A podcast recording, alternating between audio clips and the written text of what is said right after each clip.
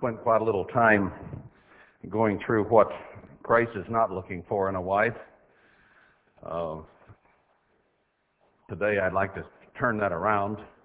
It could get de- depressed and discouraging listening to what we shouldn't be, but often are. So today let's turn it around and ask a different question. What is he looking for in a wife? And we can approach this, I think, in a very positive way, because there are certain characteristics he desires of us, men and women. I get chided once in a while because the Bible puts it in the feminine gender when it speaks of these things, and yet at the same time, uh, we men are going through the same process of learning to be a wife for Christ. So it certainly applies in both ways. It's just that God set it up the way that he has in the human frame so that we might learn between husband and wife what the relationship should be. So all of this applies to the men as well as the women uh, in a spiritual sense, certainly. So, okay, girls, I said it. Sometimes the women feel a little put upon when you go through these things, uh, that you're singling them out, but that is not the intent, whatever. All the words of God are given as inspiration from God to all people. So there's none that do not affect each one of us in spite of our gender.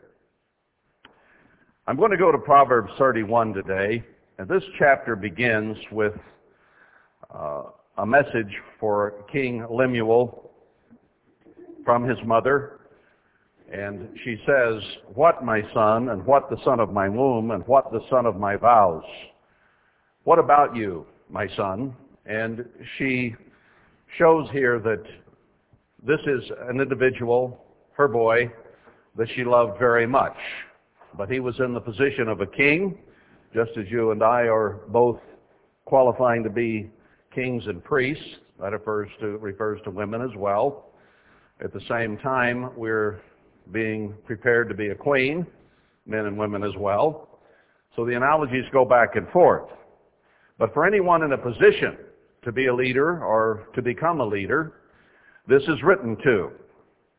And I'm not going to go through this in detail, but uh, to summarize it, she said, don't give your strength to wine, women, and song, to the pleasures of this life, because in so doing, you're liable to forget the true way of life, the laws of God, and you will forget to take up the cause of the poor, the needy, uh, those who are about to die.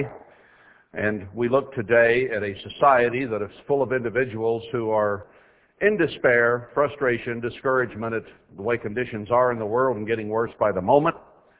We're also looking at a church that is falling apart more and more as time goes on, more people giving up, more people quitting, more people changing from things they should be doing to other things. And we're here to remember those things. And though it uses the analogy of strong drink uh, for those who are in need, that has to be used on a physical basis very carefully, and some cannot imbibe at all, because they can't control it, but it is there for the occasional time when you just can't handle it, uh, it says. But from a spiritual standpoint, we're here to have strong drink, strong food, uh, and remember and not remember our spiritual poverty anymore. We are to get doctrine that will help us overcome our spiritual needs and make them spiritual strengths. So we are not to forget those who are in need and plead the cause of the poor and needy, it says in verse nine. So there is the misuse, there is the wrong use, which we have discussed, and here this chapter begins with a warning to anyone who would be in a position of leadership, and that would include then all of us here today, either leaders or potential leaders Uh, in the world tomorrow. So it's for us. And then it changes in verse ten from the misuse, the wrong kind of woman, both physically and spiritually, whether it be an individual woman or a church, to those who forget those who have need and turn to other things. It says, who can find a virtuous woman? How can it be done? How can you find a good one? Now, the Father and the Son have been searching for, through six thousand years of man's history, essentially, sorting through human beings, trying to find some good ones, trying to find a total of one hundred forty-four thousand who can be a queen, who can be kings and priests, who can rule the world with love, consideration, kindness, gentleness, mercy, the right amount of discipline, perfectly balanced in everything that is done, and doing things perfectly. Now that is beyond the scope, really, of us as human beings, but we have seen recently in sermons about the holy days that a great deal of change has to come, and most of it in a moment, in the twinkling of an eye, when human nature drops away and the true Spirit of God becomes us, or we become it. And that transformation is a bigger transformation than we will ever make as human beings, because we are always weighted down by human nature and by what we see around us. So it's very difficult. God only picked a few out of the Old Testament. Many of them are listed in one chapter, Hebrews eleven. And then we did see a change after Christ came and lived on the earth and sent his Holy Spirit back as a comforter, a strengthener, uh, enabler, to enable us in righteousness. Now, we can find all kinds of enablers on the earth to enable us in unrighteousness. They're everywhere. But to find enablers in righteousness is pretty rare. But with that, those who had been weak and cowardly became strong and powerful. I'm speaking of the apostles, and I'm speaking of the early New Testament church. And out of that effort, we saw a change. I've documented that of Stephen, who became powerful in God, and who gave his life in a very dramatic fashion after uh, getting in the face of those detractors from God in his day and age. So we began to see success not just in a few leaders, but among the rank and file of people that God called. And that should be a great encouragement to us, because Paul called some of them first fruits and showed that they would be in the kingdom of God. So some success began to be had in the engagement period leading up to the marriage of the king. That had not happened in the Old Testament, and it happened to just really a relatively small few thousand in the New Testament church for a period of about seventy years, and essentially died out, and only small, minor traces of truth can be found through the Middle Ages until God raised up Herbert Armstrong to call a bunch of people to righteousness. Out of that, many who were called, and that has essentially stopped, a few now are being chosen to round it out. And we were among those favored few. So when he asked the question, who can find a virtuous woman? You look at this world and they're very, very difficult to find. They have to be made. They have to be developed. He compares it to a ruby, for her price is far above rubies. Rubies are one of the most precious stones sought after in the world. Perhaps in our modern culture and society, diamonds have eclipsed that, so we could throw diamonds in there. Uh, her price is far above diamonds. Diamonds, they say, are a girl's best friend. Well, maybe we all need to become diamonds, big, beautiful ones, without cracks and splits and yellow spots and all of those things which diminish a diamond from clarity and beauty. But rubies are made the same way diamonds are, through a great deal of heat and pressure. And so it is that God has caused the church to come under great heat and pressure to cause us to be spiritually far above rubies or diamonds or anything on this earth that you might like. So then he begins to define. He says it's very hard to find one, but here's what he's looking for. Now, if you're going to go somewhere, you need to know what it is you're looking for. Abraham went out looking for a city. God didn't give him a full description, didn't give him all the details. He says, go find it. Maybe he gave him a certain amount of information to, to have some idea of what he was looking for. Didn't tell him exactly where it was. He tells us in this chapter and other places of the Bible what it is we need to be, what we are to live up to. But he doesn't always tell us exactly how to get there, does he? It is a venture that we all have to face, and it becomes an adventure at times, and trying to find the way to achieve that which we are looking for. But it needs to be defined as to what it is. Therefore, when we find it, we will know what it is that we found. It's just like when he says, worship me with your whole heart. And I have trouble understanding what that means. Why? Because I have not achieved it fully. I don't know what percentage it is. It goes up and down from day to day and moment to moment. I would like to think that I love God and serve him and obey him with my whole heart. But I find humanity in my way so often. I don't mean other humans, I mean my humanity. So I don't know what it fully means. I know that's my goal. Now when I get there, I will probably far better understand what it meant than I did five or ten or fifteen or twenty years prior to achieving it. I hope we're all making progress on that. You know, when you start looking something up on a computer, it shows you on a little screen, five percent, ten percent, fifteen percent, so it finally gets up to one hundred percent, the picture appears. It's a thing that requires progress and time, and then the picture appears. Ah, this is what I was looking for.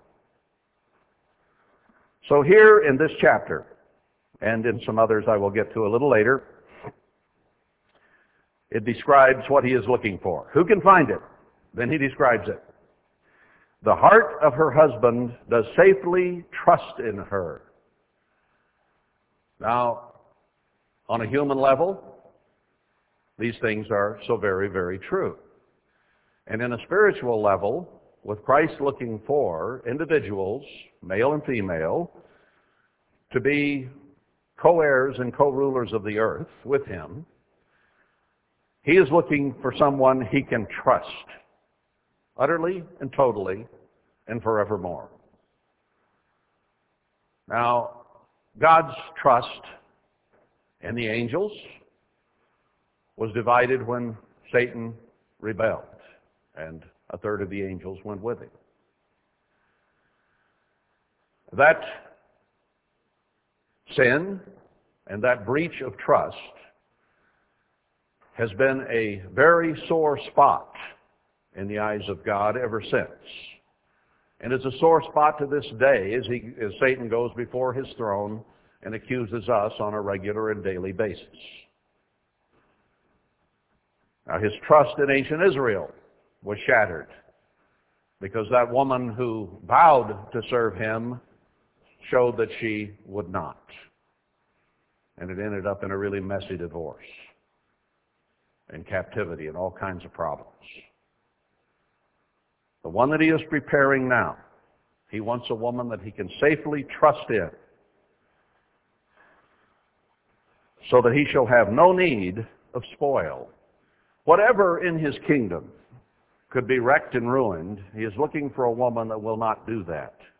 That nothing will spoil the beauty of the throne of God was spoiled by Satan and the angels' rebellion.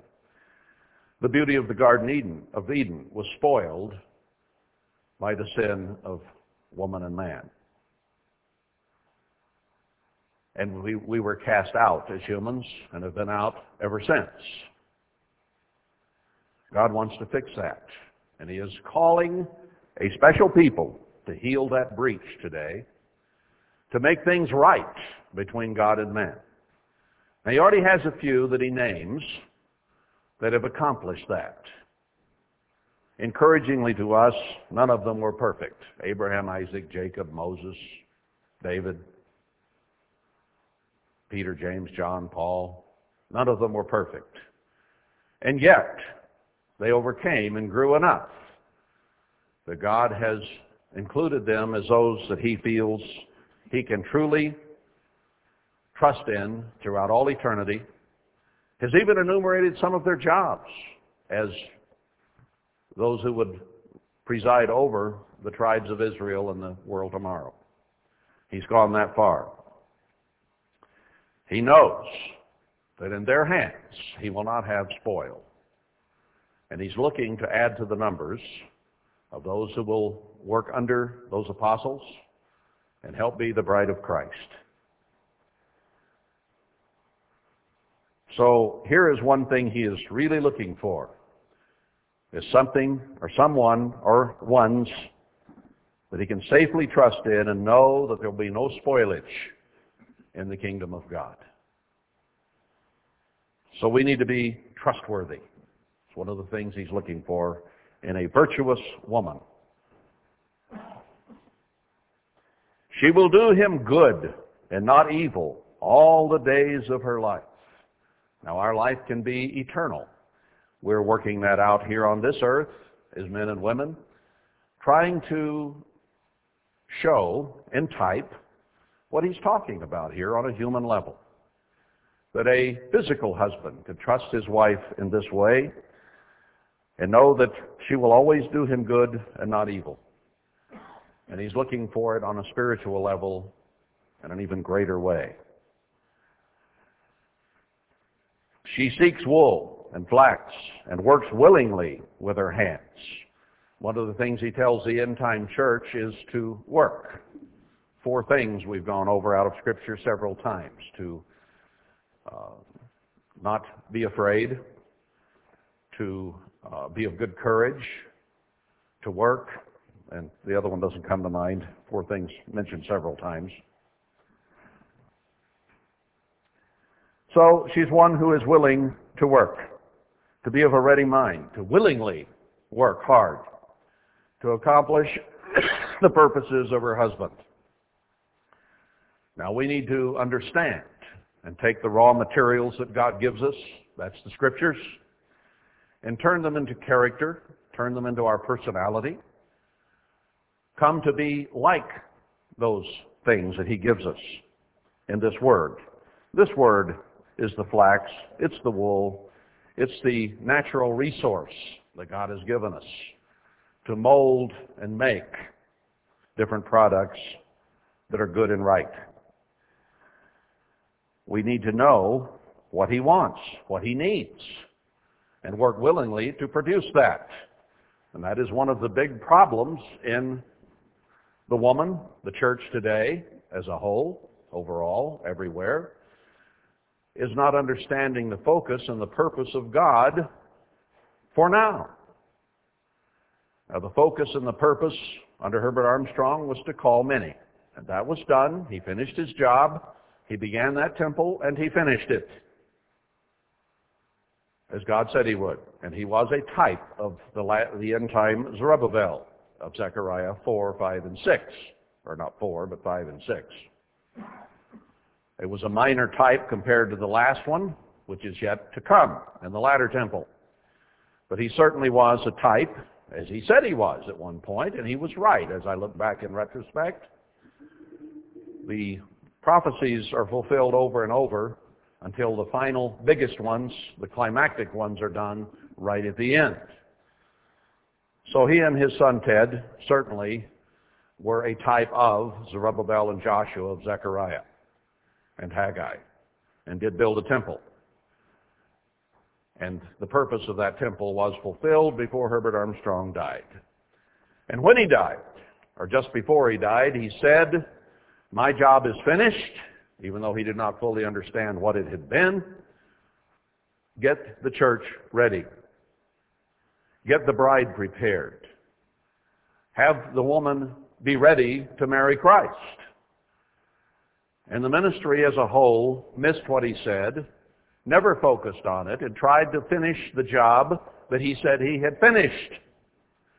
And most have left the church in serious disrepair.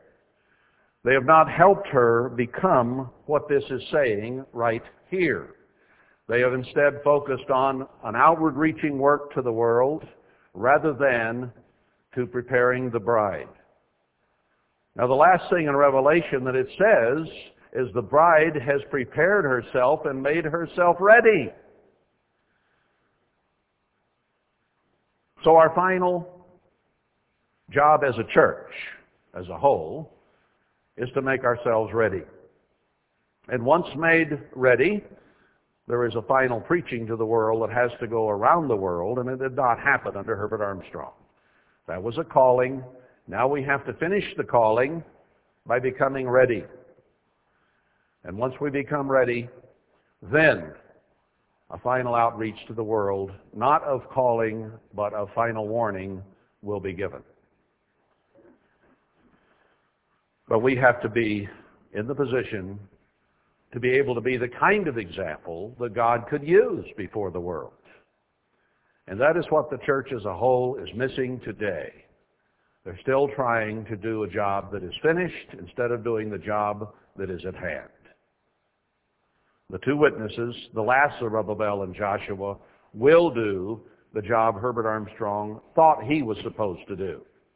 He thought he was the final chapter, and he was not. He was the next to the last chapter. But he was a chapter. For those who think he was a false prophet, no, he wasn't. He had limited vision because God had given him a limited job. Now we are here to build another temple. And it must be better than that which came before. So we must make ourselves ready for that effort. And this chapter gives us a great deal of insight, understanding, and help in achieving that. Proverbs thirty-one really ought to become one of our favorite chapters, because we need to read it fairly frequently to keep ourselves in mind of what it is we're trying to be. So she's willing and ready to work with whatever she's given to do her job. She is like the merchant ships. She brings her food from afar. So she reaches out to obtain what she needs. Now, you and I all have needs, don't we? We have to reach out to God. He's a long way away in many respects, on his throne in heaven. And he is in this book. And the words here are what we need to do the job we have been given to do, whether we're a physical woman or whether we're a spiritual woman, male or female. We have to go get what we need to provide for the family. It isn't right at hand, is it? Look at the people on this earth.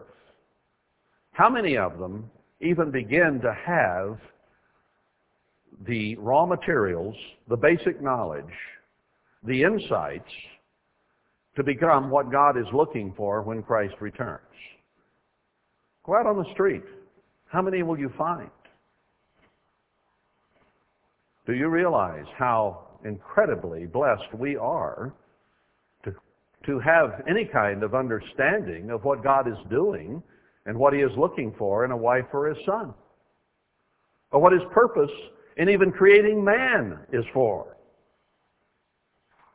to become God? There are so very, very few that begin to understand even the very basics, and they would have to go who knows where to find that. And right now, there's not much place to even go. And only those who had access to Herbert Armstrong, essentially, there may be a few here and there at the eleventh hour, but essentially, You had to have that background to have any understanding of what's happening in the world and why. Without it, you're dead in the water. You're lost. Have no idea. Maybe we take it for granted sometimes, the basics that we understand. And we're looking at the finer points and tweaking here and there what we need to to understand better. But do we take for granted what we have? That's what we did in Worldwide. We took, took it for granted. And then God took it away. So we have to go far to find it.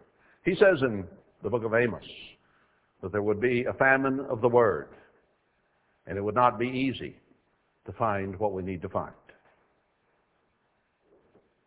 Most of the Church of God right now, the vast majority of it, does not even know where to go to find what it is that they're lacking that caused them to fall apart. Many of them don't even think they've fallen apart. But some of them are in the process of falling apart right now, today, again. Something the Scripture said would happen. Now, obviously, they either do not know what is causing them to fall apart, and they certainly don't know the solutions and how to resolve the problem so that it does not happen. They don't know. They have no idea. Don't know how to stop it. And at least three large churches, trees, are going to fall apart, come apart, and be destroyed in one month, it says. A very short period of time, very shortly now. It won't be long until that happens. I'm not here to point any fingers. I'm just here to say that most of the church cannot read this chapter and really, truly understand what it's talking about. But you can.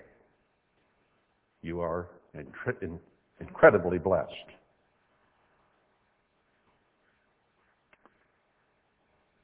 She rises also while it is yet night and gives meat to her household and a portion to her maidens.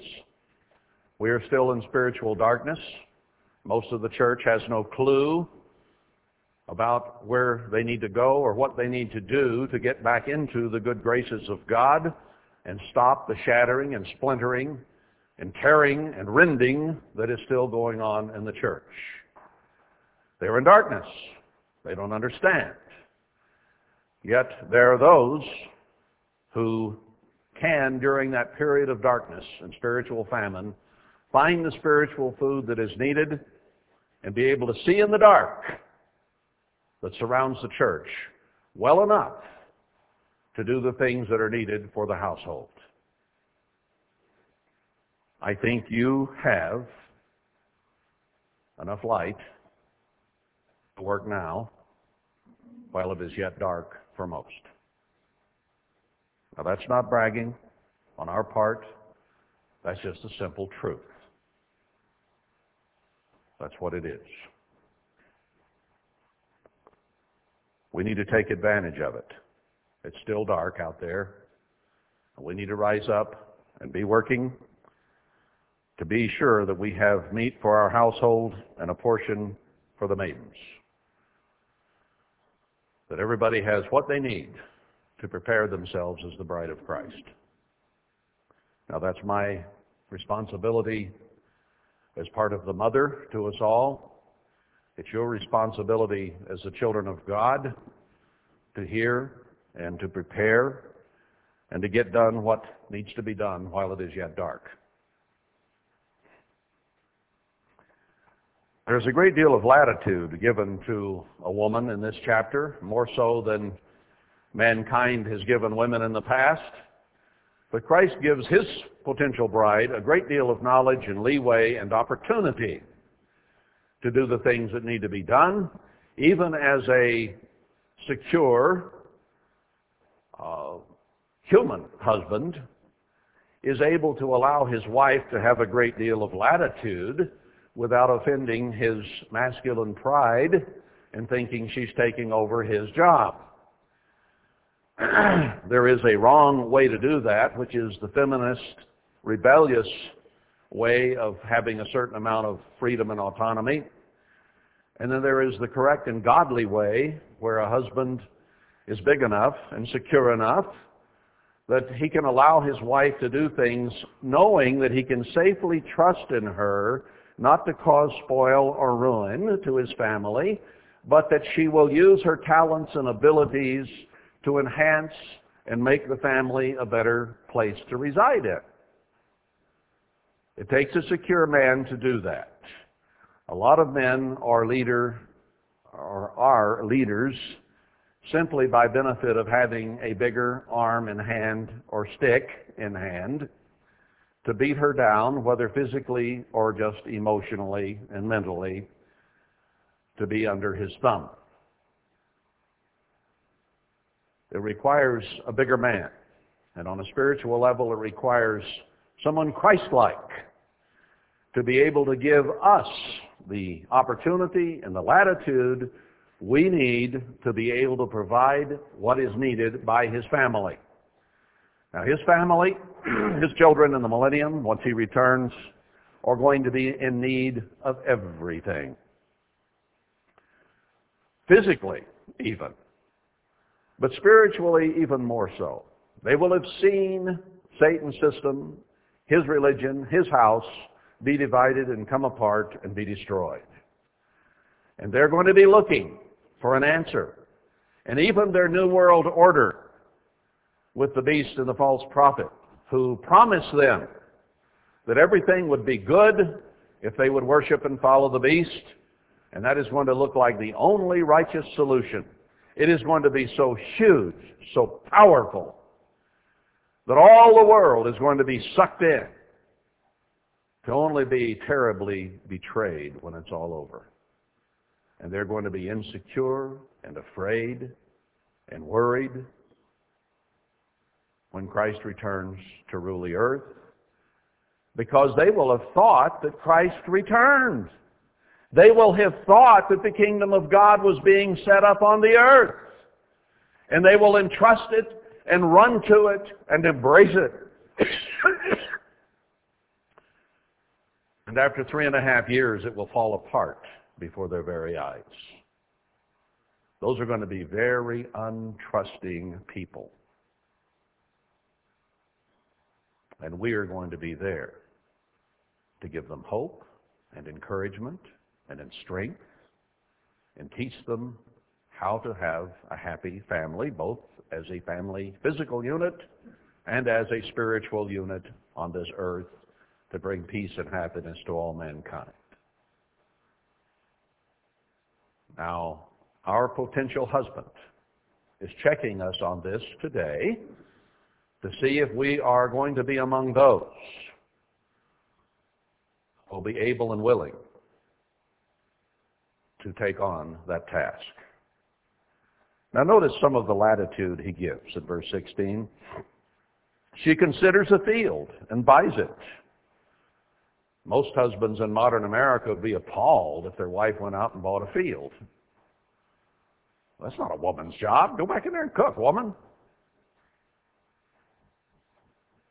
There's a lot of latitude given here, isn't there? Things that would be a man's job, you'd think. Well, this is Scripture. There are Scriptures we don't like sometimes, but this is some that some men might not like. That's my job. Not necessarily. If you have a capable woman that you can safely trust in, she is, should be capable of making some financial decisions. Now, those decisions might be more than what's for dinner or whether I should buy this or that knick-knack at the store. Now, if he can't trust you in how you spend on knick-knacks, I don't know how he's going to trust you in buying a field. But if you control your appetites as a physical woman, and you buy those things that are needful and good for the family and are not selfish, then perhaps your husband could trust in you with bigger things, like buying a field. Because if you're faithful in little, you'll be faithful in much. She considers a field and buys it. With the fruit of her hand, she plants a vineyard. Now, God wants the church spiritually to buy a field and prepare a vineyard, the grapes, the sweet fruit of the vine for Christ. Now, this may be somewhat prophetic as well, because God did say in uh, Jeremiah that Jeremiah was to go out and buy a field, and that it had representation in the spiritual realm. I think it's interesting that he told us to go out and dwell in the wilderness and in the field in Micah and other scriptures. So he entrusted us to buy a field.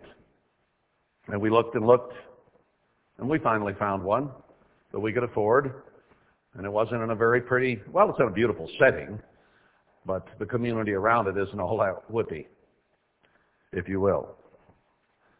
What God made here is beautiful, and I hope that what we make here is beautiful to Him, and that it begins to transcend a lot of things that are in the world around us, because we do things God's way. And we set an example. Why did He bring us to a little area, not a very big community, that is full of weak and base people? Because we were the same. And in setting us in this setting right here, among a weak and base people in the community around us, which is not very big, but it is weak and base. There are a lot of drug problems, alcohol problems, Uh, unemployment problems due to laziness and character, not lack of jobs, around us here. I think He put us here on purpose, and I think He led us to this field we're living on in the wilderness so that we might learn to rise above what is around us and be an example to a small community first, and then ultimately to the whole world. So there are individual-level lessons here, there are church-level lessons, and then there are eternal lessons of womanhood and proper womanhood and becoming the queen of the King of Kings. She girds her loins with strength and strengthens her arms. If she is weak, she does those things to make herself strong. If we find that we are weak in base, then we begin to do those things that will strengthen us and make our arms strong so that we can do the job that is to be ahead. I don't think it was by accident that God named or began the church in the end time through a man named Strong Arm, or Arm Strong. And the right powerful arm of God is mentioned in Scripture. So there is a type there. Even as I think in the latter temple, a certain name will probably be used because of the spiritual meaning that is therein involved. I'll not get into detail of that at the moment, but I have a name in mind. She perceives that her merchandise is good. We need to be able to look at ourselves and see that we rose up early on a spiritual level. We worked hard to cause our husband to trust us, and we are preparing to provide for the family that he is, that we have here, and that He will give us in the future. And we are supposed to perceive that what we have is good.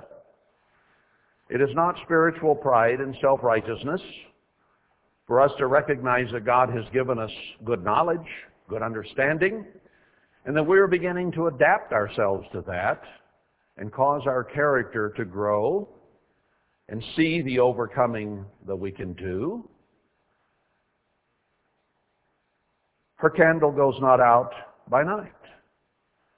She's willing to work any time, any place, to be of a ready and willing mind to do anything that needs to be done, to be sure that the family of God is taken care of. So she works tirelessly, as we should, as human beings.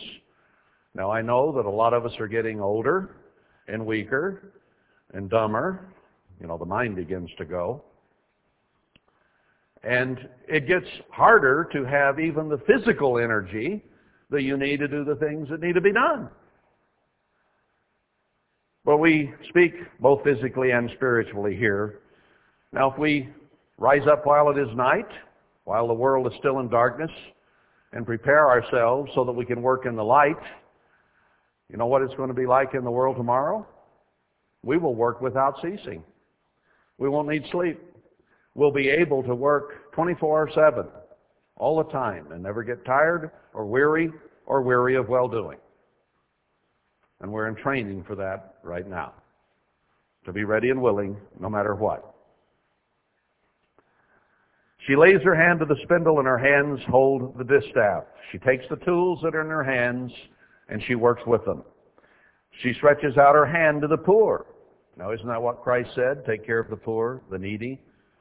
Now, we can do that on a physical level by helping out financially, physically, in many, many different ways for those that we see in need around us on a physical level. But we can also be prepared when the time comes to reach out to the poor and the needy of the church, who are going to be confused and frustrated, and will have need. Those who have gone through a spiritual famine and are going to be starving spiritually. And if you talk to people out across the nation and the world who are still with the church, many of them say, well, I'm not getting any food. I'm looking for some spiritual strength. I need the power of good food. And say, I'm just not getting it. There is a spiritual famine going on in the church of God today. We're about to have a physical famine in the nation of Israel very shortly, just as we have a spiritual famine now. And we need to be able to stretch our hand out and be ready to help those who come looking for food, spiritual strength that food provides. Good food, the meat, not the milk. They're hungry for more than the milk. And that's mostly what they're getting out there. I'm sorry. Old-time-worn things that were done in the first temple of the latter times that did not work then beyond a calling work that allowed us to take it for granted and allowed us to go to sleep at the switch and become lackadaisical. And they're getting the same thing now that we were getting then, for the most part. It has changed very little. Is it any wonder most of the church is still asleep today? They were vomited violently out, cleaned themselves up a little bit, and went right back to sleep. I hope that we are not among those. And if we are, I hope we shake ourselves awake, so that we will be ready to stretch our hand forth to the needy and to help them when they come. Now, God is going to call a remnant of the church to build a latter temple. They're going to come from all over the world. We'll need the gift of tongues to even be able to understand one another. And we will build the latter temple. And I hope you and I are a part of that. But here's the instruction. Here's what we need to get ourselves ready to be a part of that. She is not afraid of the snow for her household. Winter can come over this world. The cold, hard facts of what is happening in the world. We're having a very hard winter this year in many areas, cold and snow and ice around the world. God is looking for a people who are prepared and don't have to fear the winter that is not only physically upon the world today, but the spiritual winter that is coming with the beast. It's not going to appear to be winter at first, but the cold will arrive. For all her household are clothed with scarlet, with fine or double garments, my margin says. She's made enough for her family that they are layered. Not just one garment to cover us, but layered, double covered. We need to be double covered to withstand what is coming. It's not going to be pretty. It's not going to all be warm and fuzzy. It's going to be very difficult. She makes herself coverings of tapestry. Her clothing is silk and purple. She's shooting for royalty. She's trying to go the royal way, not to just be a successful human being on the earth, whatever that means in the eyes of men, mostly monetary. But she's seeking the true, eternal, spiritual things, and she is preparing herself to be queen of the universe. So we have to look above our weak and baseness, weakness and baseness, at a bigger picture, at an opportunity, and prepare ourselves to be royal, because that's what we're called to be, kings and queens, priests forever, wife of Christ. That's our job, that's our calling, that's what we're here for. Anything short of less that, anything short of that is failure for you and me. We'll get to another chapter here in a moment that uh, is going to echo this somewhat, so keep it in mind. Her husband is known in the gates when he sits among the elders of the land. So they say behind every successful man is a nagging, I mean a successful woman. It's hard for a man, even in this life, to achieve much unless he has the support of the right kind of wife. If there is fracture and division and fighting in the family, then it's hard to focus on those things that would make either or both together a success in life. And the same is true with us. We need to support our husband, our husband-to-be, and he will be known as the elder in the land, won't he? And will be known as his wife.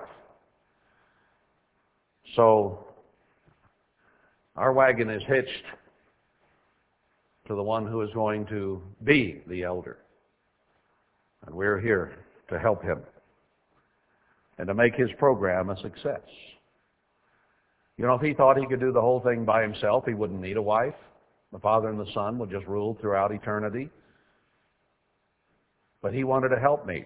He wanted some help doing the job of bringing world peace, finally, to this earth forevermore. And he wants us transformed to help him do that. He needs us. We need him. It is a mutual need. It's not just a want. The Father and the Son need human beings to flesh things out, or to, I guess that's the wrong word, we won't be flesh, but to widen his kingdom, because they are not happy without a kingdom that is in increase forevermore. They have a need to share what they have because they are love, and love is outgoing. And therefore, they need to be able to give. That's why God and Christ are so patient, so merciful, so long-suffering. They need to have us succeed. They want us to be there. As Paul put it, it is his good pleasure to give us the kingdom. That's what he desires with his whole heart, is to give us that kingdom. Why do we rebel? We're human and Satan's still around, so it makes it difficult. But here's what he's looking for. We're here to help his kingdom be a success on this earth. She makes fine linen and sells it, and she delivers clothes to the merchant. Girdle doesn't mean what it meant forty years ago. But she's able to produce that which others would see value in. Willing to buy, wanting to have. Didn't he tell the ten virgins to go to those who have to obtain what you need? We need to have what the Church of God needs. If we're truly to be prepared to be a queen of Christ, we have to have not only what the world is going to need in the world tomorrow, we need to have what the Church of God needs today. He is going to bring a remnant of his church together to build the latter temple, about ten percent. Zechariah indicates about thirty percent of those left behind will repent during the tribulation and make it to become a part of the bride of Christ. So he's going to have quite a number of people out of the end-time church. Some will overcome and grow ahead of time and be used to build the temple. Others are going to be left behind and go through the fire to temper them and prepare them. But it will happen. Now, we need to have the answers for those people, don't we? Somebody's got to have them. Why not us? See, this book, and particularly today, Proverbs thirty-one, is a good place to look so that we might begin to fully grasp and understand and be reminded, if we already understand, where it is that we're headed and what we need to be.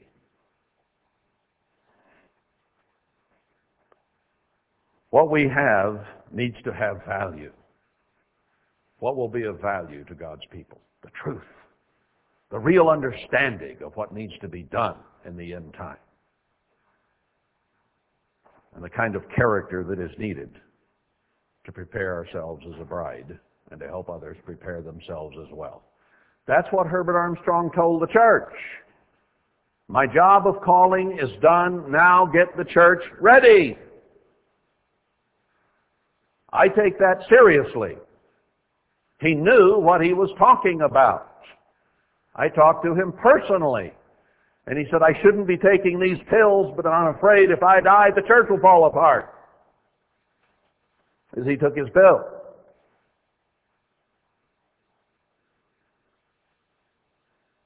And he died, and the church fell apart.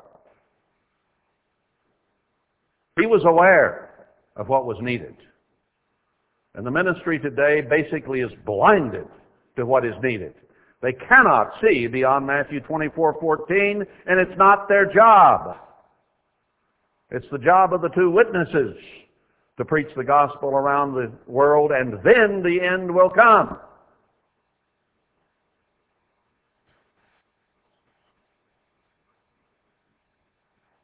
We need to be making fine linen and clothing that the church is going to need. They don't even know they need it yet. But they're going to wake up one of these days and know they need it. Who is going to have the product? Why not us? Why not you and me? Somebody's got to do it. Why not us? Is anybody else going to? I don't see much sign of it anywhere. So why don't we wake up and do it and rise up early while it's still dark and have ready those things which are of need? There's an opportunity here. There's an opportunity for some to turn to God right now. And that's the reason he blew us apart, is that we might turn to him. So every individual is under that pressure. Everyone who was in the church of God before it fell apart, by virtue of being spewed out, was told it's your responsibility to fix what was wrong. And most are still trying to go on doing what had been being done instead of fixing what was wrong. So why not you and me? Is it self-righteous to say, let's do it? No. Everybody needs to wake up and do it. But most, the Scripture says, will not. So do we refrain because not many will and it would be self-righteous to try? No. God wanted us to repent. He wanted us to change. He wanted us to wake up while the darkness is still over the church and the world and be ready with the light to shine when it's time for it to shine. You say we're in a holding pattern, maybe in terms of some events, but we're certainly not in a holding pattern of growing and overcoming and focusing our lives on God. And that's one reason I went through First Corinthians seven, to help us all understand, married or unmarried, forget it. It doesn't matter in comparison to what we have been given to do.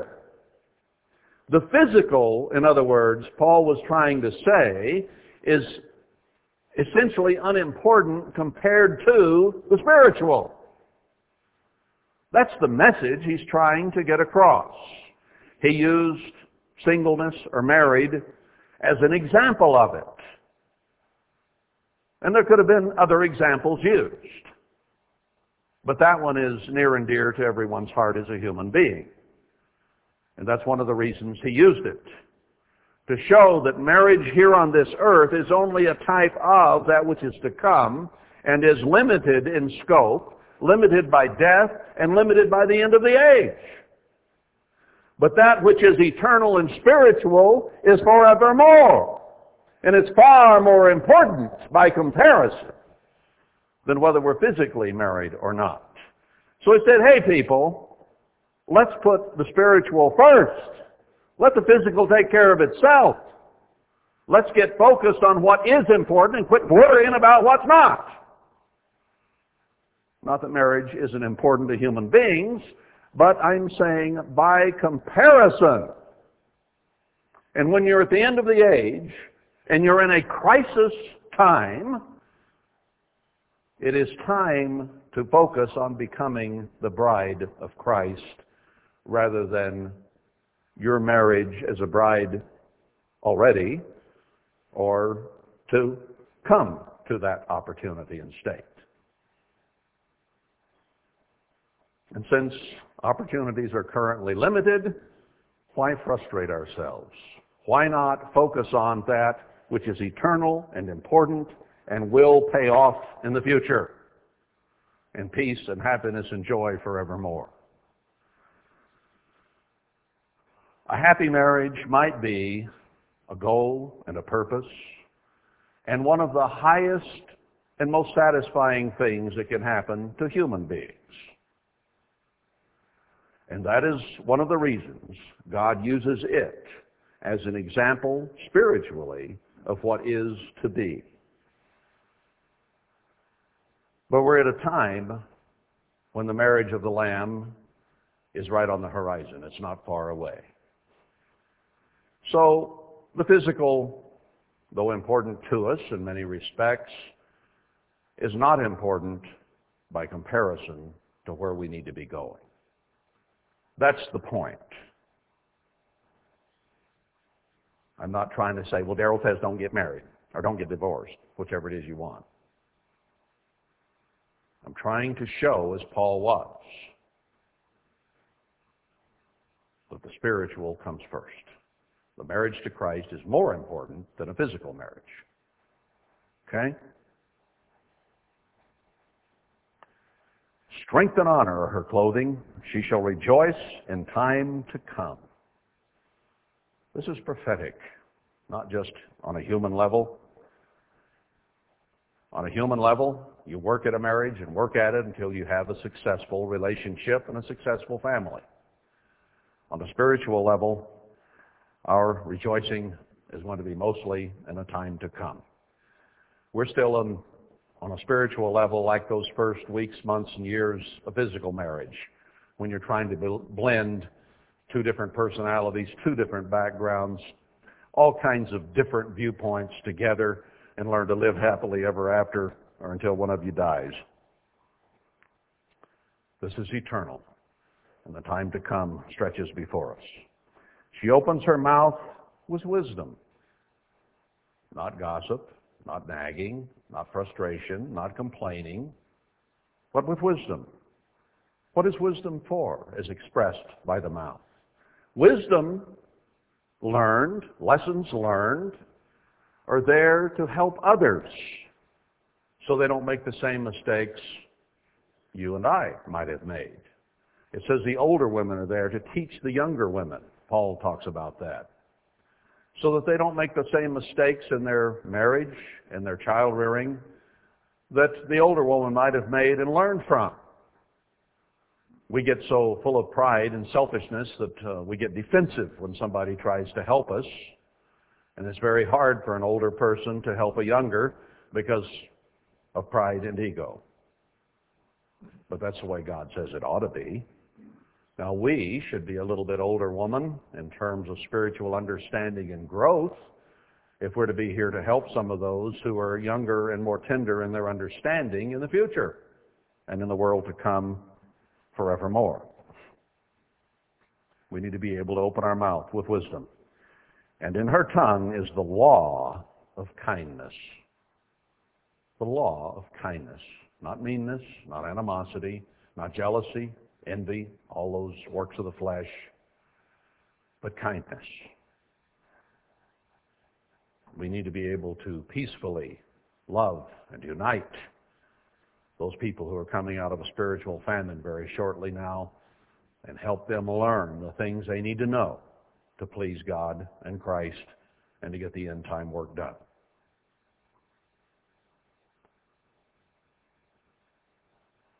Isn't it nice to be able to go through this chapter and contemplate these things from a standpoint of knowledge and know what we need to do and to educate and re-educate us to the things that Christ is looking for?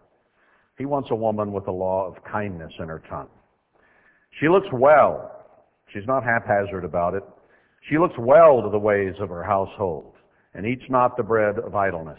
She's not lazy. She's energetic. She's willing, anxious to help, do everything she can to make sure things are taken care of. I read a story in a childhood book, one of the few I remember from my childhood. It was a very um, dramatic thing to me because it was, it was written from a different standpoint. But it was entitled, "I Can Sleep on a Windy Night."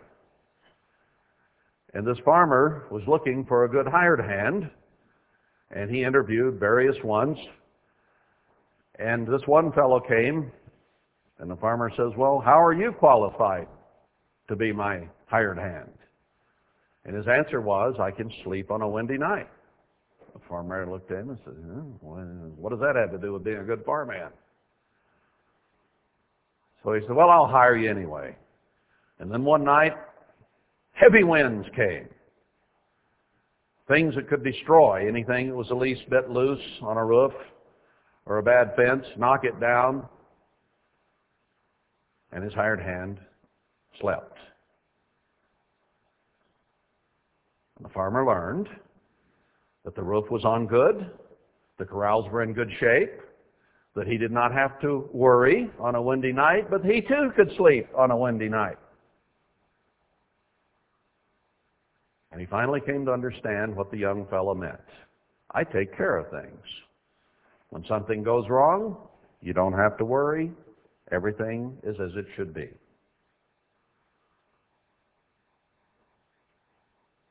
Now that's what Christ is looking for in us. When the winds come, when the storm arrives, when trouble that this world has never known hits with the fury of a tornado or hurricane, we should be able to lie down and sleep and not fear because we know things are taken care of, that everything is as it should be. Her children rise up and call her blessed. Her husband also, and he praises her. She takes care of things. She gets them the way they need to be. Many daughters have done virtuously, but you excel them all. Now you can look out at the Church of God and you can see that many are trying to do this and trying to do that, and they're doing some good things. But out of all those who have been scattered, Christ is looking for one that will excel them all. He doesn't want a halfway bride. He doesn't want one that sometimes gets things done. He wants one that gets it done. He wants a doer. He doesn't want a quitter. He doesn't want a fearful or a timid. He wants those who will work hard to be sure that God's household is taken care of. And he is going to pick one, as we know from other scriptures, to lead in the building of the latter temple and setting the example for the world of how things ought to be. So he's telling us in this chapter how they ought to be. And you can spread this chapter throughout the rest of the Bible. So he goes on then to say, favor is deceitful and beauty is vain.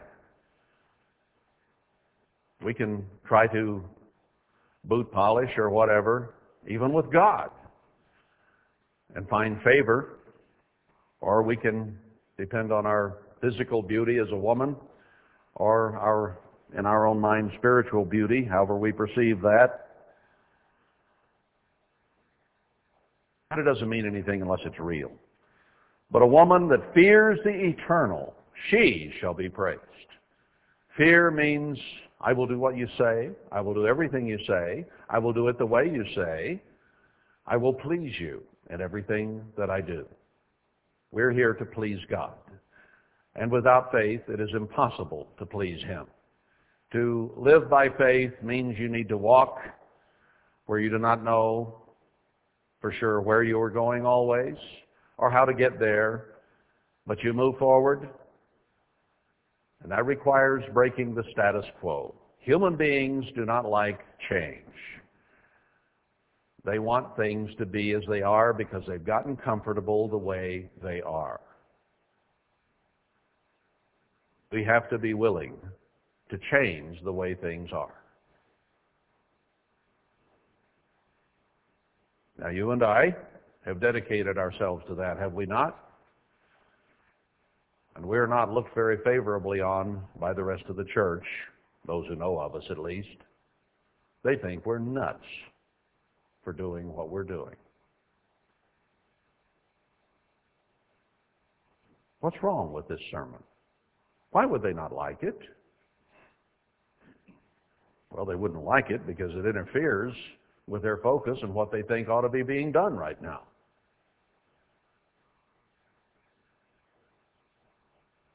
Give her of the fruit of her hands, and let her own works praise her in the gates.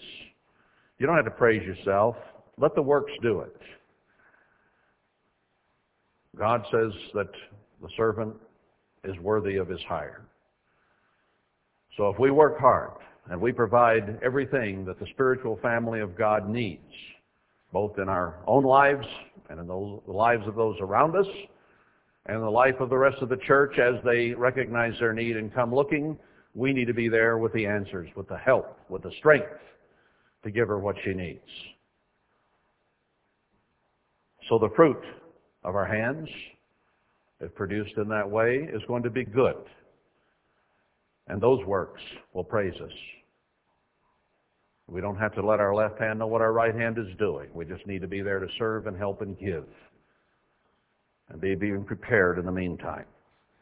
Well, there's an awful lot in Proverbs thirty-one about what you and I need to be doing to prepare ourselves as a bride. Now I'm going to go and finish this up in First Corinthians.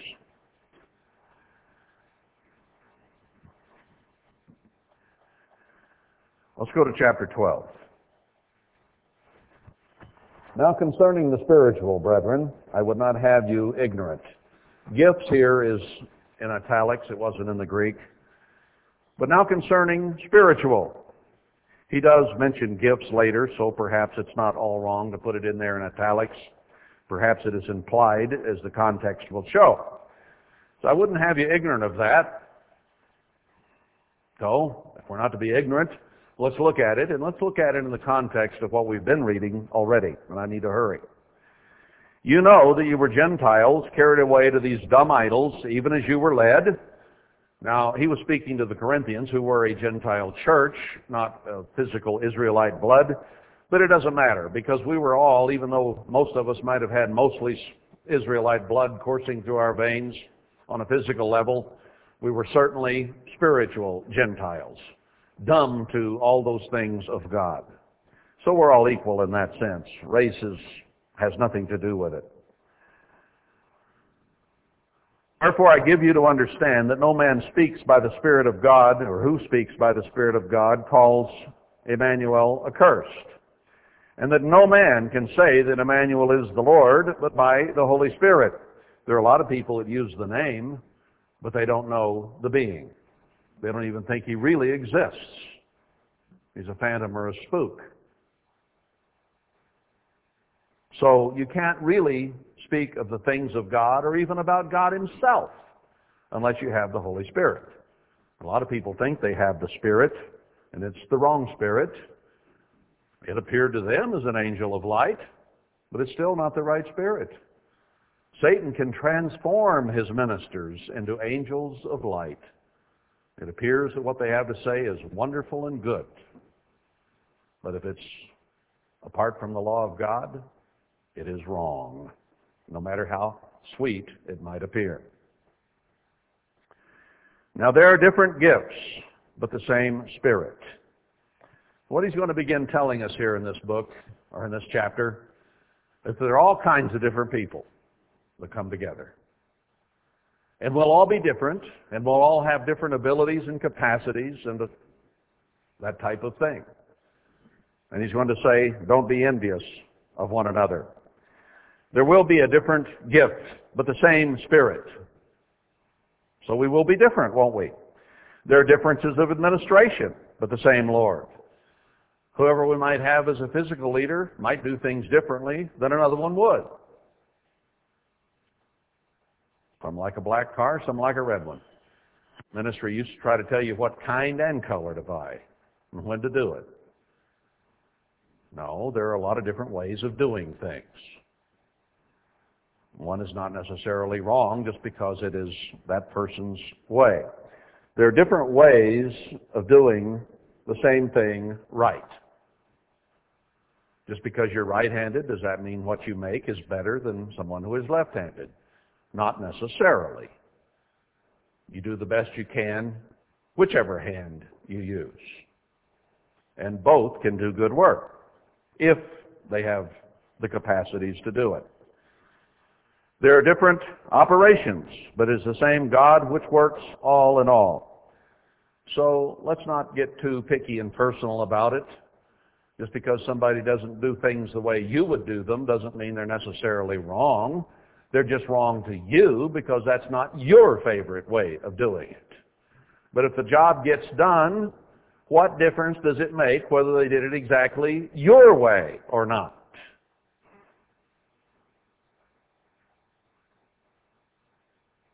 And yet we frustrate ourselves worrying about that often, don't we? Well, he just doesn't do things right. Right by what standard? Yours. How do you know yours is right or wrong? How do you know his is right or wrong? There are different operations and different administrations and different ways of doing things. But we can get all self-righteous and judgmental because somebody's not doing something the way we would do it.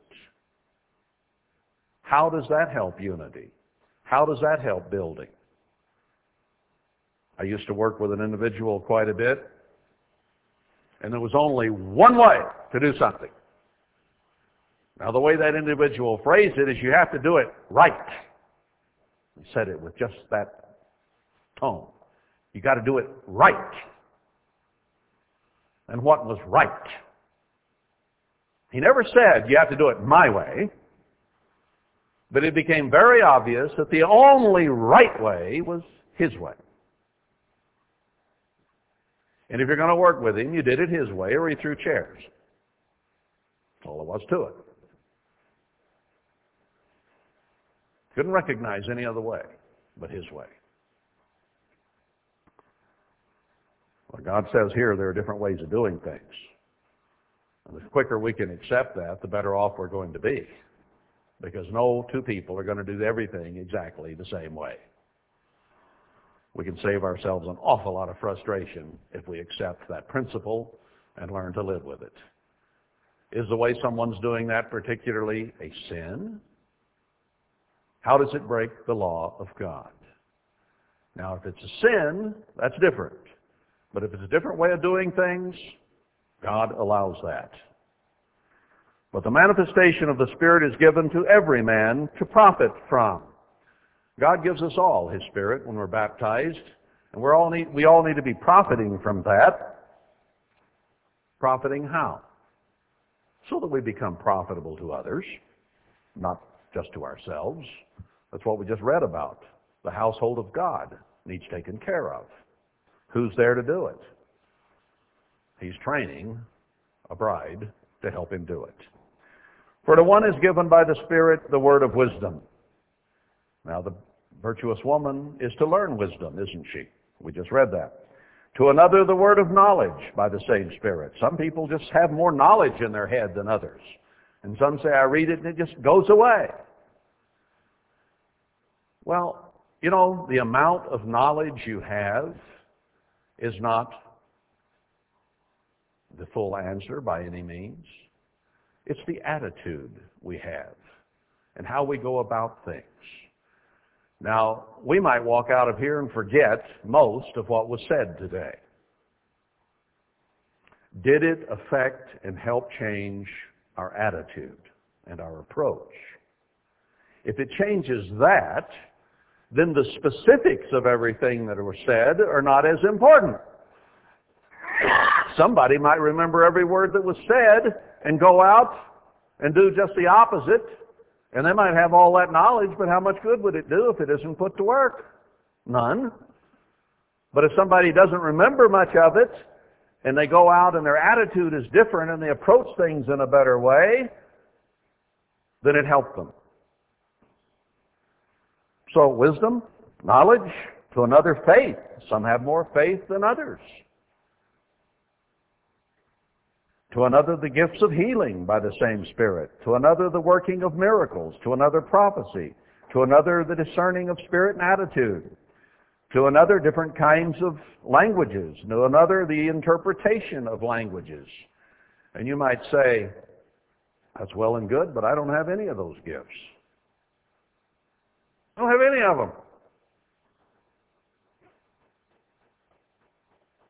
All right, maybe you don't. Maybe we don't. What do we have then? We have opportunity. We may not have much in the way of gifts, but we have opportunity. We have the gift of the Spirit, don't we? Now, it may not be manifested in these outward ways that are obvious to any and everybody. We may have the Spirit of God, and it is only discernible in our attitude and our approach to life and to each other, and it's not done in great dramatic fashion. I think those who use the Spirit of God to grow and overcome now are going to be used when these gifts are given in a way that they were given to the early New Testament church, but began to disappear through the seventy years that that church existed, to the point that almost all miracles and healings and tongues and all these things Paul is talking about disappeared from the church. And then the church itself essentially disappeared by one hundred A D. And the Church of God today has almost disappeared in a little over seventy years. And there's very little left. And there's not much manifestation of healings or faith or any of these things anymore. Very little wisdom and understanding of what's going on. So we are almost without gifts, are we not? But we do have opportunity and understanding so that we can grow and overcome, and God might see fit to give us some of those gifts again in the future. Now, we can still be working on wisdom and knowledge, can't we? Even though we might not have these other more dramatic gifts. Okay, in verse ten, to another the working of miracles, to another prophecy, to another, oh, we read that. Verse eleven, but all these work that one and the selfsame Spirit, dividing to every man as he wishes, to each individual severally as he so desires. He may use your natural aptitudes and abilities in certain directions because you have more discernment and ability in one way than you would another. And he will increase those as the character and the ability to be given blessings increases. We do not have a lot of these things now because we are not capable of using them the right way. And it would lead to pride, vanity, and ego. There was a time when everybody wanted to be a deacon, and everybody wanted to be an elder. Everybody wanted to rise in the hierarchy of the church. And there was a lot of pride and envy and vanity and dog-eat-dog and stepping on one another to try to get the favor of the local pastor and of Pasadena and whatever, and to be promoted. I hope we've gotten past that. I hope that's not what we're looking for. I hope we're looking for righteousness and serving and giving and helping so that God can ultimately give us some of these gifts in a much more powerful way. But as long as we do not rise above what we have been, He will not do it. For as the body is one, and has many members, and all the members of that one body being many are one body, so also is Christ. We are here. We have been called here by name into the church of God. And we have been called here to do what? To be welded together as one body.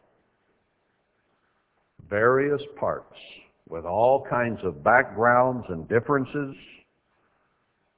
prejudices, ideas, thoughts, to be welded together into one mind, one body. He even says, "For by one Spirit are we all baptized into one body, whether we be Jews or Gentiles, whether we be slaves or free men, and we have been all made to think or to drink into one Spirit." He says it does not matter what our background is. You take a group of people like this or any group of people in God's church, some are from the country, some are from the city, some are from Thailand, some from Texas, some from Tennessee, some from Timbuktu. He says it's all the same. There's no pride in where we've come from or who we are or anything else. There is only humility before God and repentance and to be poor in spirit and meek and humble.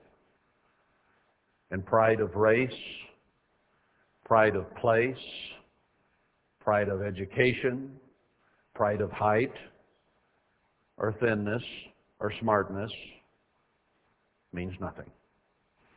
We're all here to divest, divest ourselves of all kinds of pride and to be humble and meek, because we cannot, brethren, be welded together into one unless we become humble.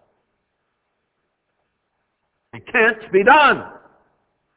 You cannot mix pride with pride and envy with envy, because it just creates conflict.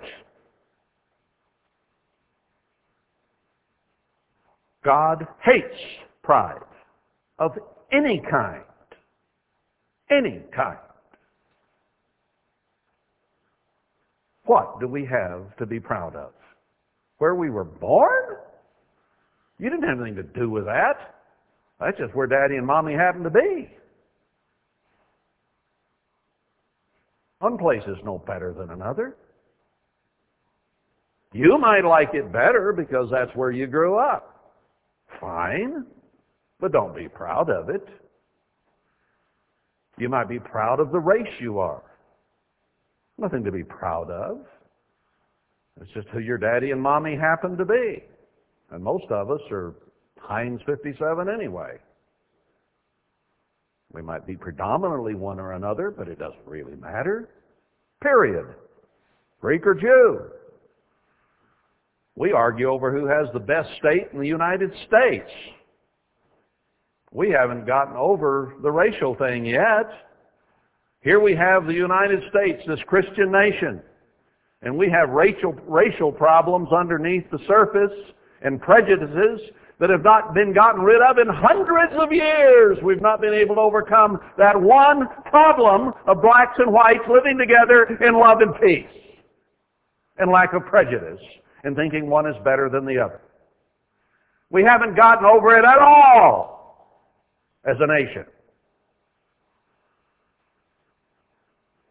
Have we gotten over it as a church, as a people of God? I remember in the Church of God, because of outside pressures, the blacks had to sit in the back. Why the back? Why did the church even separate it, the whites in the front and the blacks in the back? Why didn't we put the blacks in the front and the whites in the back? Well, the N double A C P would have been happy with that. But the Baptists and the Methodists around us would have been, oh, ready to kill us. It hasn't been that long ago. I can remember it. Yeah, I know I'm old, but it's not that long ago. And still, you'll hear a comment now and then. Well, you shouldn't be in the car with them. Where'd that come from? Racial prejudice of old. We're the same. All of us together.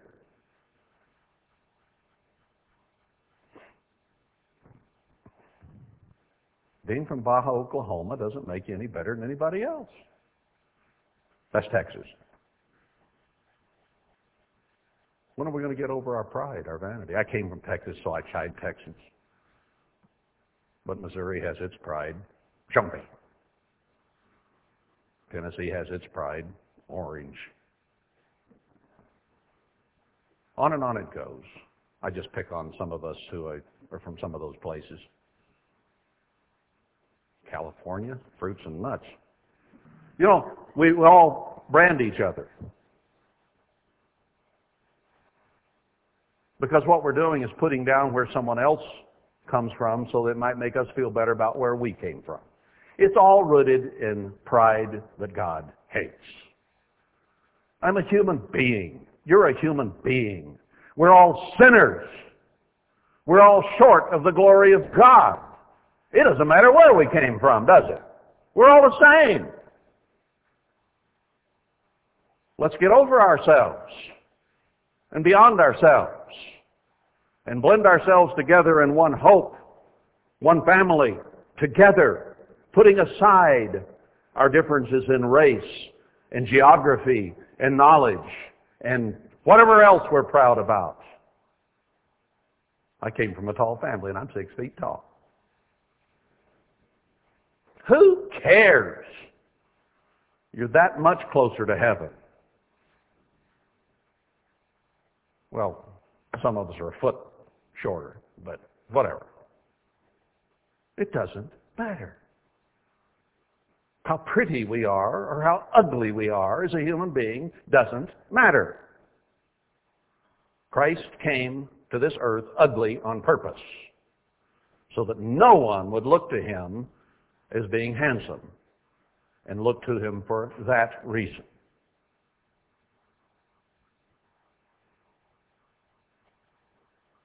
We're here to become welded together as one body, as is Christ. One bride, one body. Use the human body, use the bride. All has to work together in unison. That's what we're here to do.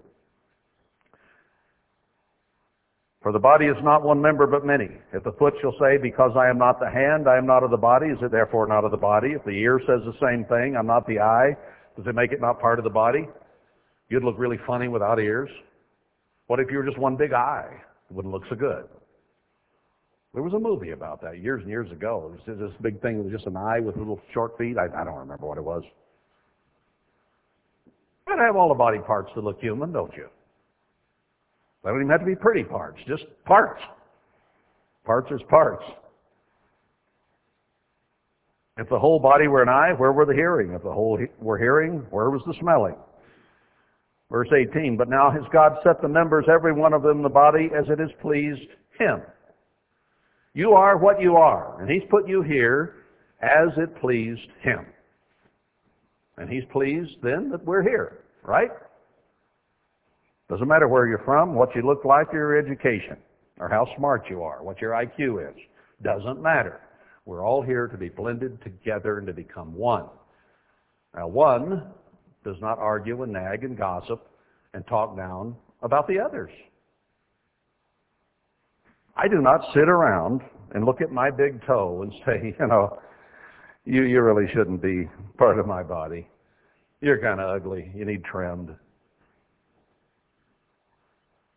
I don't do that. Why do we do that? Besides that, how do you know you're not the toe? You may just think you're the brain or the mouth or whatever it is you think you are. If we were all to tell what part of the body we think we are, I think the body might be pretty grotesque. We'd have too many of this and not enough of that, wouldn't we? Christ put us here for his own purposes, and he says, blend together now and become one that works together. You have to have a lot of body parts that work together to even be able to walk. If one part of you, bo- one part of your body rebels, you fall on your head or your behind. All parts are not needful. If all were one member, where were the body? But now are they many members, yet one body. We're all part and parcel together. And we're all important. And even those parts that don't seem necessary are important. Some of us sometimes feel pretty woeful and unneeded and unimportant, don't we? But it doesn't matter. It says even the uncomely parts have a comeliness. So you're a butt. We all are at times. But I hope that's not our predominant feature. We could have too many of those real easy. But we're all here for a purpose. And we're to be tempered together as one in verse twenty-four, having given more abundant honor to that part which lacked. There, that there should be no division in the body. All one, peacefully, harmoniously working together to accomplish what the body has before it. And that is to prepare itself as a queen for Christ.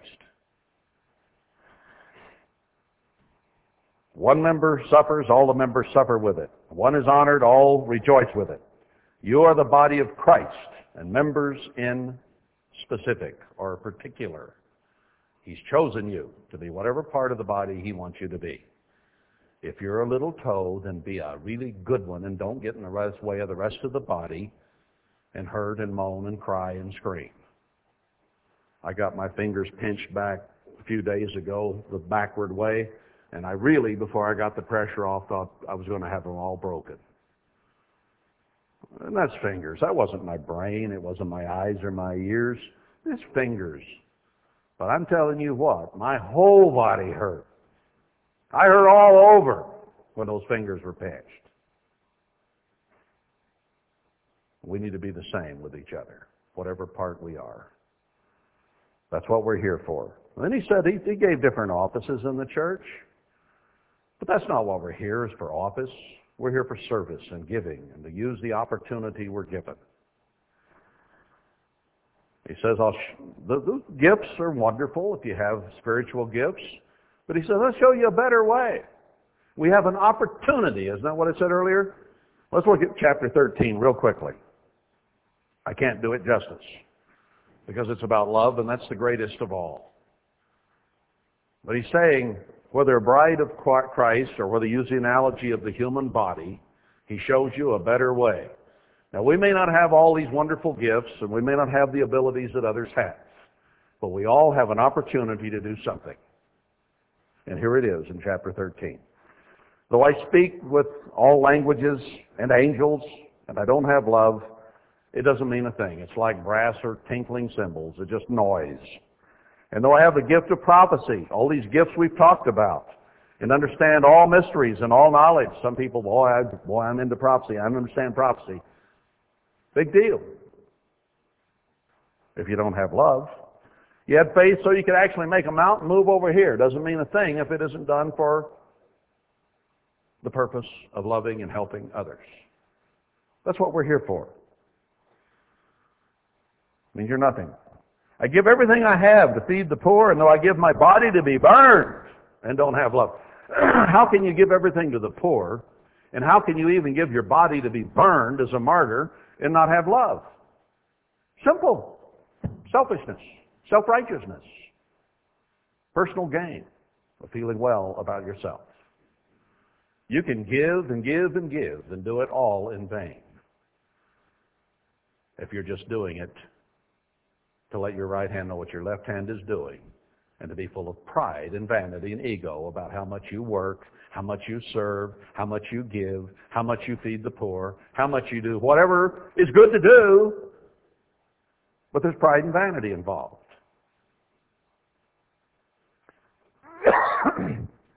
And it's going to do you no good in the long run because it's self-righteousness.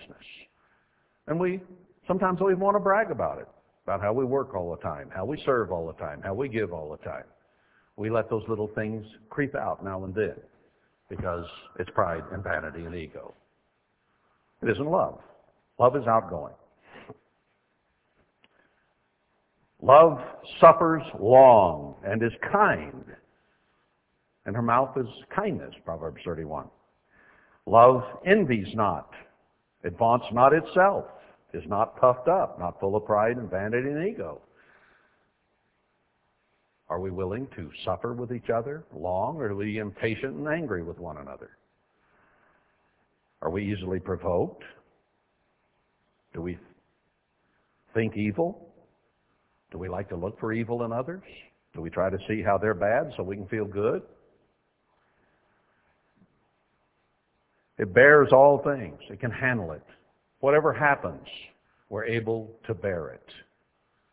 That's because we love other individuals and we're willing to deal with them and bear with them through all their trials and troubles and tribulations and even sins. Can you believe you'd bear with somebody through sin? Oh, well, now, wait a minute. They can't do that. Does Christ bear with you and me through sin?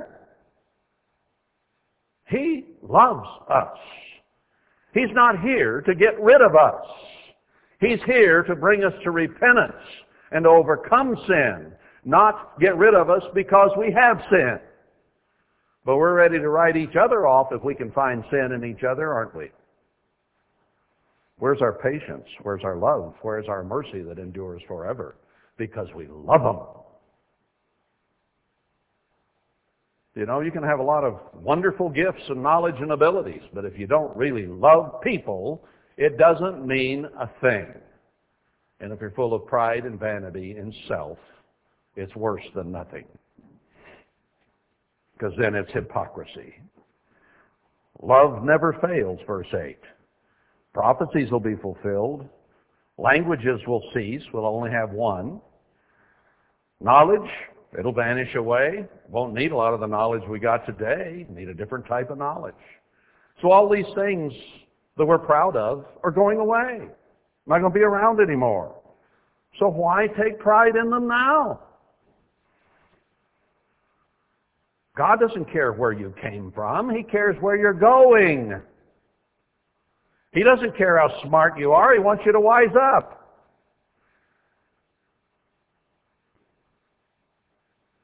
Human beings are so proud of nothing. We have nothing to be proud of, and yet we're proud to the bone. Pride and ugly are the same way. They go clear to the bone. I'm not speaking of physical ugly, because physical ugliness or prettiness has nothing to do with it. It's the mentally and emotionally ugly that go to the bone. Those are the ones that count. But love goes to the bone too, goes to the heart. Love never fails. These other things will be done. We know in part, we prophesy in part. But when that which is perfect is come, then that which is in part shall be done away. And only that which has reached perfection through growth, through character building, through love, will be changed and become eternal. When I was a child, I spoke as a child. I understood as a child. I thought as a child. But when I became a man, I put away childish things. A child has ego, vanity, selfishness, spoiled, rotten, selfish to the core until it's trained out of it. Paul said, put that away. You don't need pride, ego, and vanity, and I'm better than you, or I'm smarter, or better looking, or I come from a better place in the country than you do, or the country alone is proposed from a city. God has brought people from everywhere. When he brings a remnant together, they're going to come from all over the world, all kinds of languages, all kinds of races, all kinds of backgrounds, and they're all going to be needing what? To be told, I'm from a better place than you? No, to be fed God's truth, to be fed the things they need to bring peace, happiness, and joy to their lives. So let's quit thinking as children and picking at each other as children and become mature and loving and giving and kind and patient and merciful. That's a better way. Now, you may not have many gifts, but you have opportunity to love. Every last one of us has opportunity to show godly love. Every one of us here equally has that opportunity. So put aside our pickiness, our pettiness, our selfishness, our pride, our vanity, and our ego, and help one another. We all say iron sharpens iron until it's our turn to be sharpened, and then we get all defensive and self-righteous. When will we be humble and meek, teachable and loving? That's what it's all about. If you want to be the pride, the bride of Christ, you can have faith, you can have hope, and you can have love. But the greatest is to truly love one another. In spite of our differences and abilities, in spite of what part of the body we might think we are or somebody else is, those things don't matter in the final analysis. The true, outgoing love of God is what we need to be doing in order to prepare ourselves as a bride for the King of Kings and the Lord of Lords to rule the universe.